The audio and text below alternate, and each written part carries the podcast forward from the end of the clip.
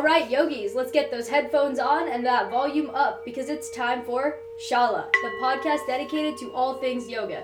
Here's your host, Cindy Pradas. Hello, everyone. Namaste and welcome to Shala, our place of learning and sharing. I am super excited, as I always am, because I love to tell stories. If you're a yoga practitioner or teacher, you may have heard names of poses like Anjaneyasana, Ashtavakrasan, Kaundinyasan, Galavasan, Marichayasan, Vashishtasan. These poses were named after characters from the ancient Indian texts and the myths and legends of the land. Another such powerful pose is Virabhadrasan. The name itself, Virabhadra, embodies strength, power, and grace. Before we get into the storytelling, a few quick disclaimers. Most ancient cultures like India had stories that made references to gods, beings with supernatural powers, and deities that were worshipped. This podcast does not promote nor contradicts anyone's religious beliefs. Also, there is no documented evidence on whether these characters truly existed or not, and if they did, in what form, and whether certain events really happened or not. We don't know that for sure. These stories were passed from one generation to another. I heard some of these stories from my grandma when she told it to me as a story but I assure you, she was not there to witness these happenings herself. So, let's take these stories for what they are. They're stories from the myths and legends of India. There is no reason to be offended in any way, for that's not my intent. So let's talk about Warrior 2. Ankle as if ready to lunge forward.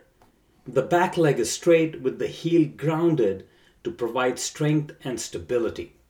The torso is open to the side, hips sinking low, the lower and upper abs engaged.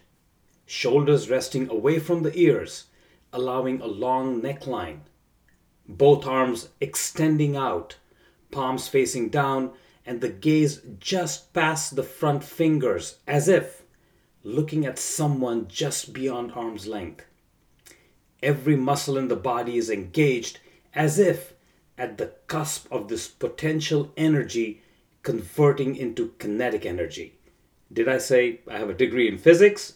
Yes, I do. Great. With all that going on, we know how it feels to be in Warrior 2. So, what's with the story? Well, the story starts with Once upon a time.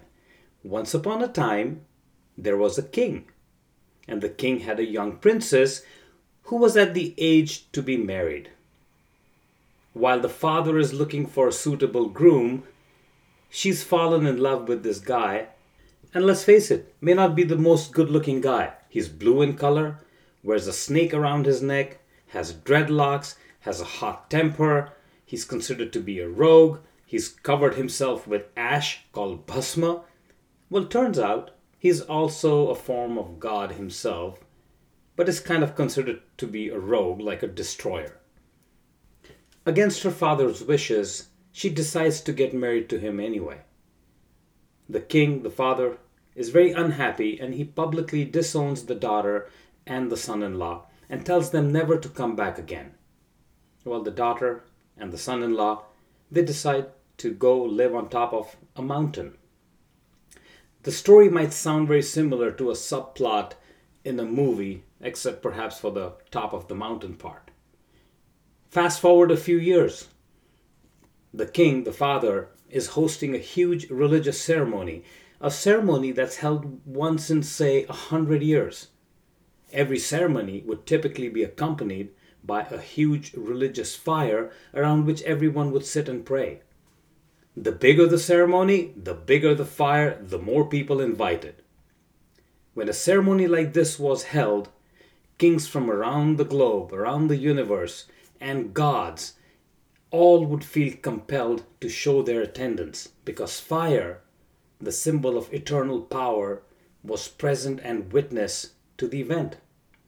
So the king proceeds to invite everyone except for the daughter and the son in law. So I hope you're following me so far. Now, knowing the importance of the ceremony, the daughter asks her husband whether he would accompany her to the father's house for the event, since he, the husband, is considered to be amongst the rank of gods. The husband, still feeling the wounds of the insults from years ago, decides not to go, and he asks his wife to not go either. The love for her father and the importance of this event compels her to attend the ceremony.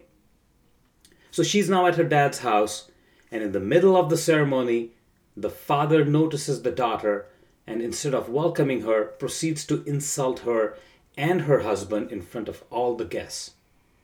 Angered by these insults, she walks into the fire and kills herself.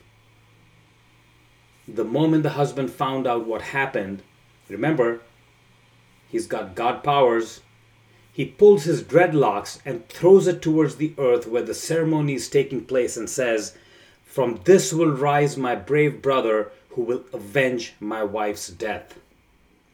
Let's pause on the story and look at the three warrior postures warrior 1, 2, and 3. Warrior 1 is harder of all three warrior postures. The same structure of the foot stands as warrior 2, except the hips are squared pointing forward, shoulders squared pointing forwards, arms up in the air, and a huge rotation of the back hip flexor. The structure of Warrior 1 signifies the birth of the brave brother rising from the dreadlocks the moment they hit the earth. The forward gaze of the pose is staring at the king right in front of him. Warrior 2 the arms come down and stretch out, the hips face the open side, gaze is still on the king past the front hand, and the body stance is open. Imagine the back extended hand holding a heavy object, perhaps a sword, and the front extended arm is providing maximum leverage for when the sword is to come forward and drop on the king's neck. You might get the picture. This is Warrior 2. Now imagine the back arm with the heavy object of the sword taking a giant, powerful overhead swing.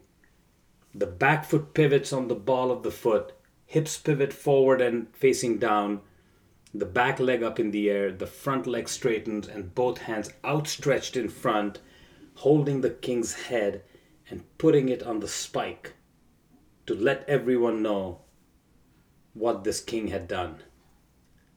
This is Warrior 3 or Airplane. Whether the story is true or not is not important here for me. What's fascinating to me, however, is the thought of connecting a myth, a legend, a story to a pose with such remarkable precision. So let me introduce you to the characters involved in the story. The king, the father, his name was Daksha. His daughter, the princess, her name was Sita.